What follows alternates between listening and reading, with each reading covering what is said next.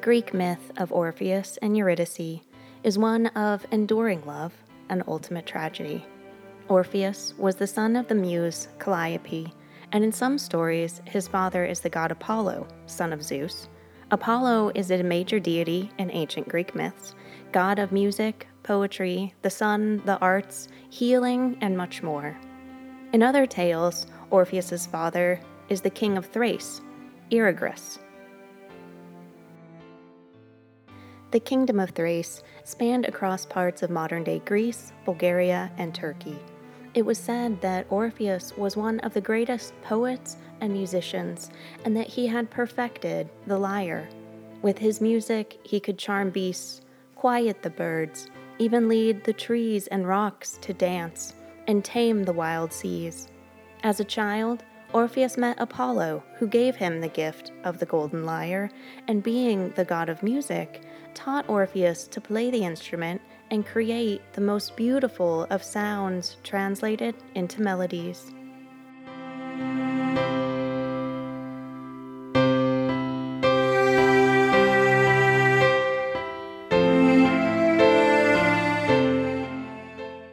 Now I invite you to turn down the lights, turn up the volume, and join me, Autumn Rivas, in a darkly lit place while I tell you the story of the tragic Greek myth of Orpheus and Eurydice.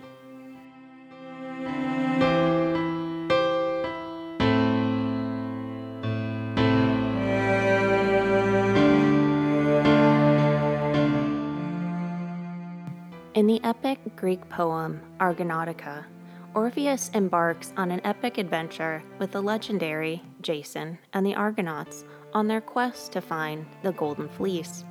The Golden Fleece was a mythological symbol of authority and kingship, and acquiring it would restore Jason's rightful claim to the throne. Orpheus was essential to the success of this mission. If not for his magical musical talents, the Argonauts would have never made it past the Sirens. Monstrous, mermaid like creatures with the head and torso of a woman and the scaled tail of a fish from the waist down.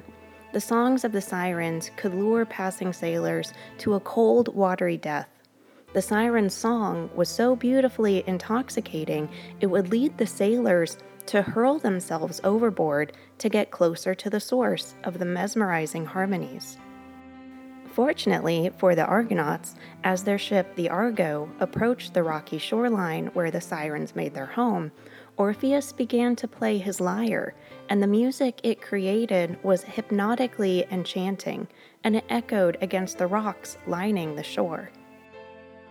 This confused the sirens and saved the Argo from being lured onto the jagged rocks, wrecking the ship. The crew did suffer one victim who flung himself overboard at the mercy of the siren's song, but he was saved by the goddess of love and beauty, Aphrodite.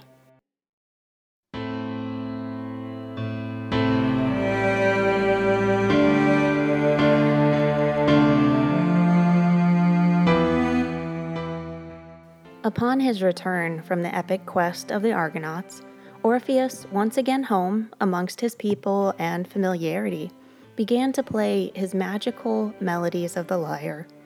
Orpheus was well loved by all. His music had made him insanely popular. Everyone loved it and just could not get enough. One day, on his own, he walked and wandered as he played his lyre and it seemed the trees and flowers, even the rocks on the path he traveled, were leaning in to listen contently to his musical verse. Orpheus continued to play as he wandered deeper into the woods, and soon forest nymphs and tree nymphs began to gather and follow Orpheus, dancing as he played and sung his melodic tune.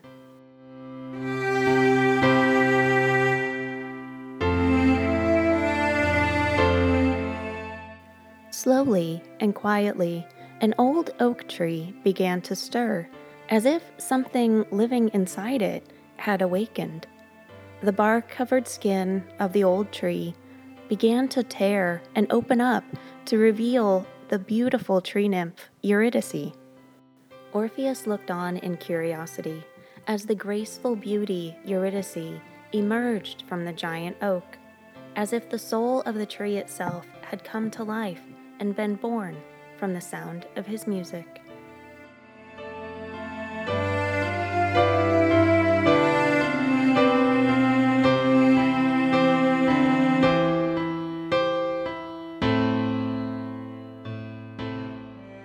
Orpheus was immediately and completely immersed in the overwhelming feelings of love and attraction for Eurydice, and she for him. It was a love that was complete and true and all encompassing for them both. Orpheus and Eurydice were married shortly after, surrounded by the people of Orpheus's kingdom and the nymphs of the trees in the forest. The presence of the god of wedding ceremonies, Hymen, was also requested by Orpheus, as it was tradition that if Hymen didn't attend and bless the newly wedded couple, the marriage would be tragic and unhappy. And Hymen did attend the ceremony, but he refused to bless the marriage of the blissful lovers. He predicted their perfect love would be cut short in an unforeseeable and unescapable fated accident.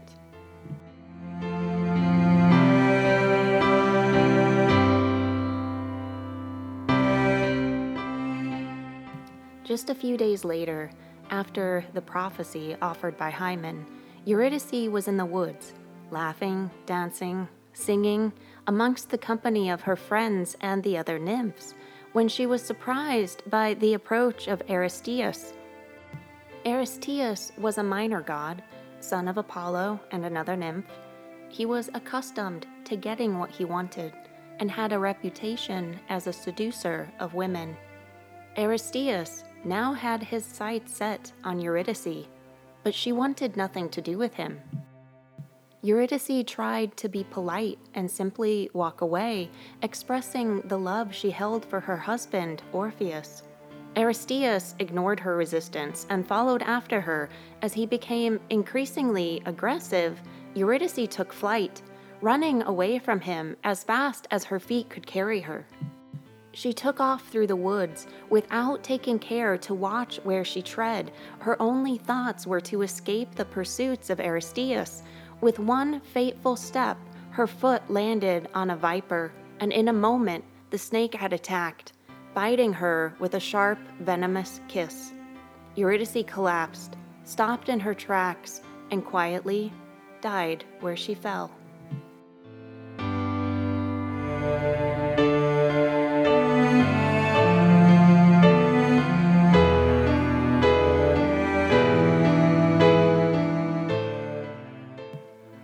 Orpheus would find her not long after. His grief was inconsolable. Eurydice's body was prepared for burial, as was the custom. It would be washed and anointed with essential oils and dressed in soft linens. It was also extremely important that a gold coin be placed under the tongue.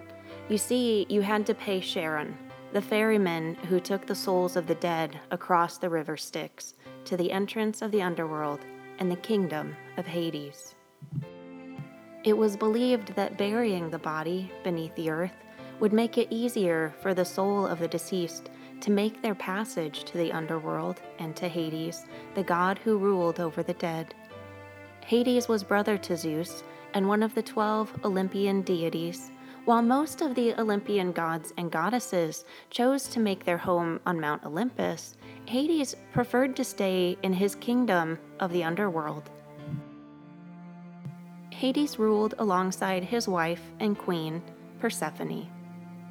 Persephone was the daughter of Demeter, sister to Hades and Zeus, and goddess of the earth, the harvest, and fertility. While it was said that Persephone eventually grew to accept her plight as queen of the underworld, it was not by choice. Hades had fallen in love with her from afar, and he then conspired with Zeus to trick and kidnap her, taking her down to the underworld.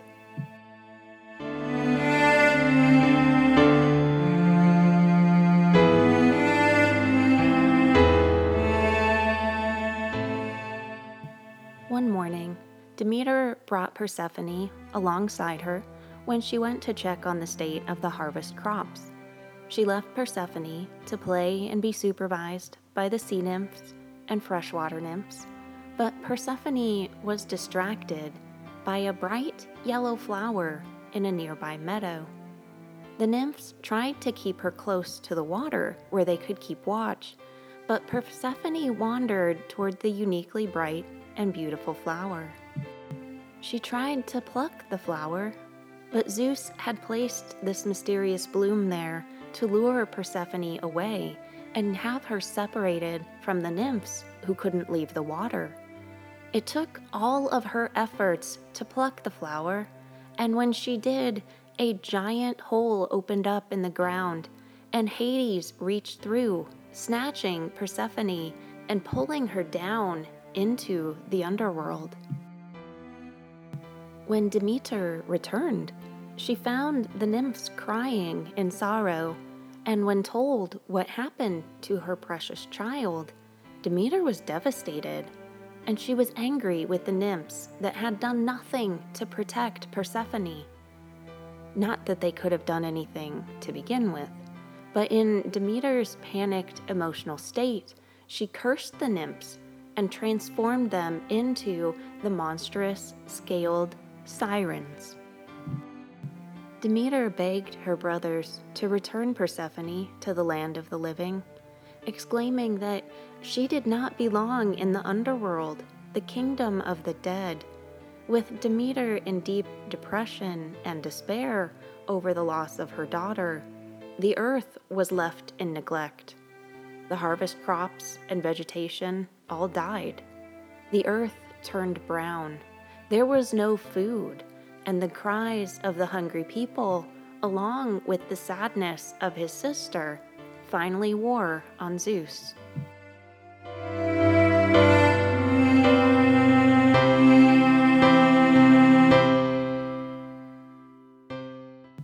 Zeus finally negotiates with Hades for Persephone's release. But before Hades lets her go, he persuades her to eat some pomegranate seeds. According to legend, because she ate food offered to her while in the underworld, she would be forced to return.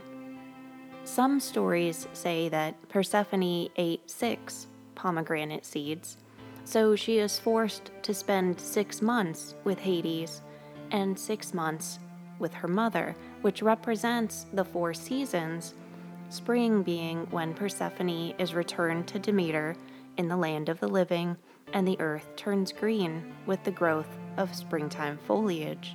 In autumn, she is returned to the underworld to live with Hades, and the earth turns brown as the plants and flowers and grass all die with Demeter's depression. In other stories, it is said that Persephone ate four pomegranate seeds and therefore must spend four months in the underworld, representing the winter months alone that she spends with Hades, cursed in the kingdom of the dead.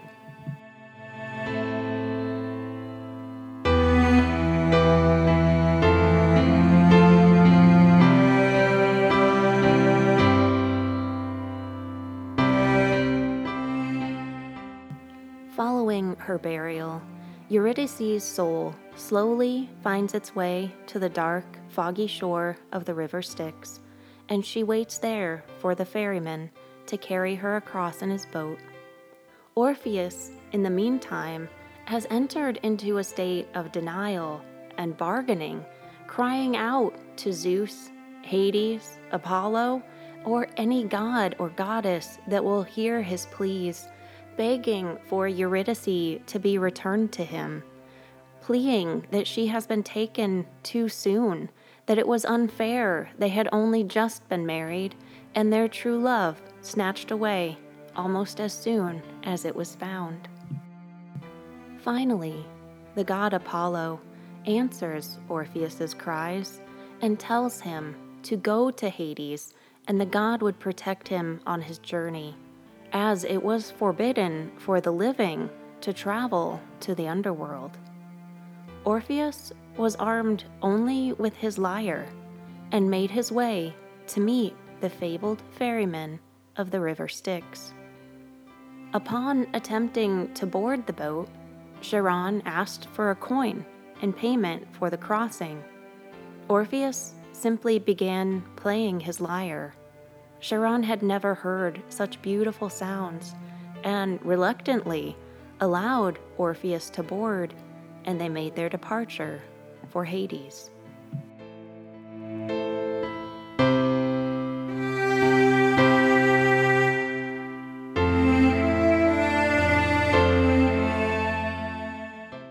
Orpheus entered the kingdom of Hades and quickly found his way to the throne of the god. Hades was unmoved by Orpheus's pleas to release Eurydice. Hades had a personality that was as cold, harsh, and unfeeling as the underworld itself. Hades had no empathy for the mourning Orpheus and had no intention of returning Eurydice to the land of the living. Orpheus began to play his lyre. His last and final leverage was his magical melodies. He could move rocks, tame beasts, quiet the seas. Surely he could convince the god of the dead to release his lost love.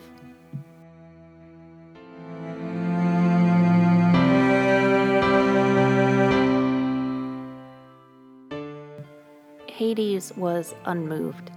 However, the sound of the music drew the attention of Persephone, who had now appeared and took her place in her throne alongside Hades.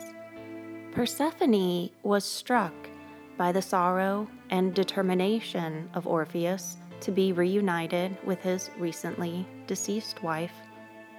It was the queen of the underworld who was able to coax Hades into agreeing to free Eurydice's soul and allow her to return to the living with Orpheus.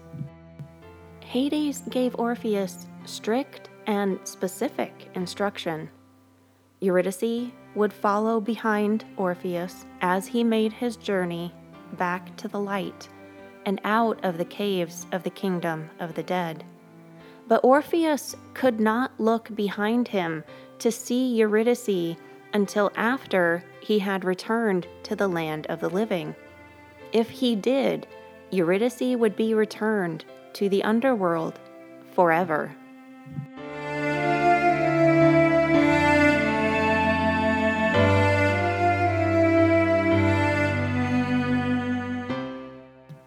Orpheus was ecstatic he thanked the god and goddess many times before leaving to ascend from the underworld.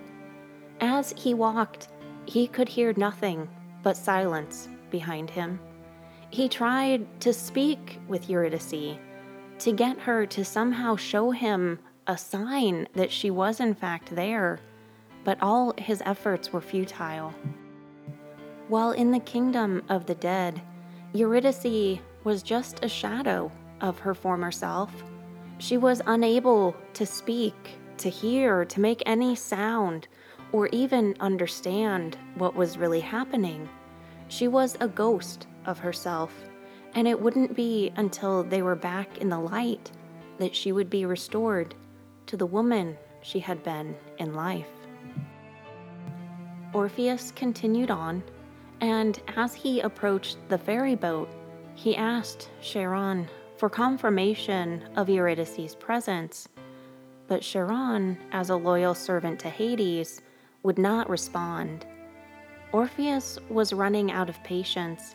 He couldn't stand not knowing if Eurydice was behind him, and he knew that if Hades tricked him and he made it back to the light and Eurydice was not with him, there was no way he could go back to the underworld a second time. He was just a few steps from entering the light, but his panic overtook him. He had to know. He stole a glance, just a quick, brief look, and was delighted in a moment that he saw Eurydice following just behind.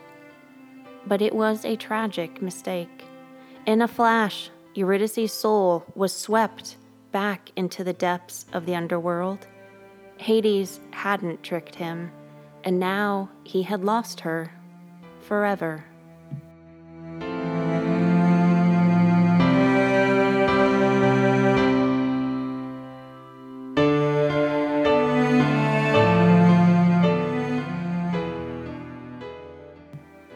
Orpheus returned to the light a broken man.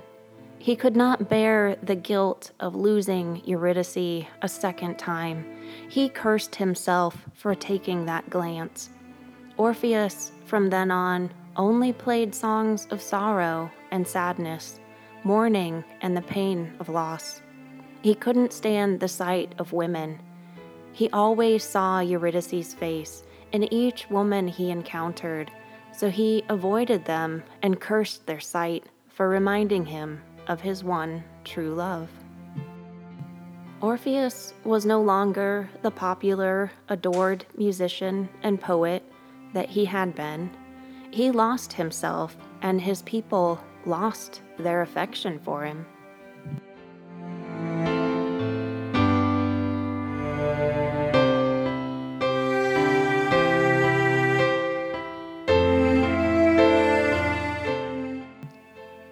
Are several different stories depicting the death of Orpheus. One account being that he committed suicide, unable to live with his grief for Eurydice. A second account is that Zeus struck him with a lightning bolt because he was sharing secrets of the gods that he had learned from his journeys to Hades and back again.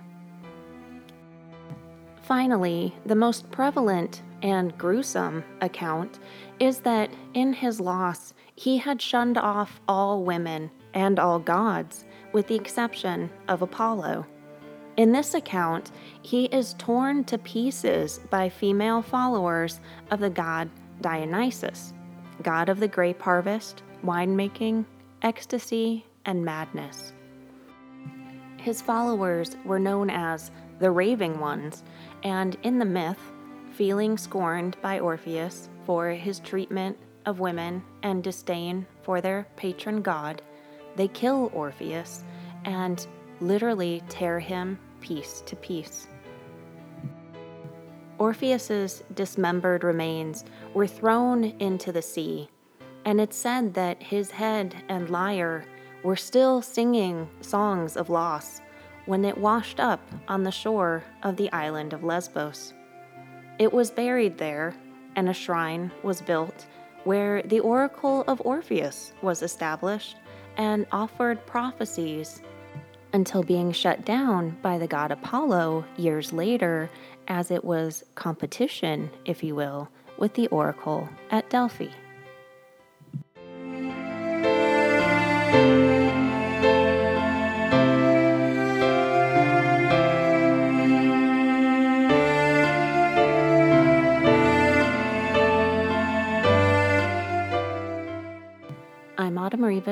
And I thank you for joining me in a darkly lit place. I hope you enjoyed the story of Orpheus and Eurydice.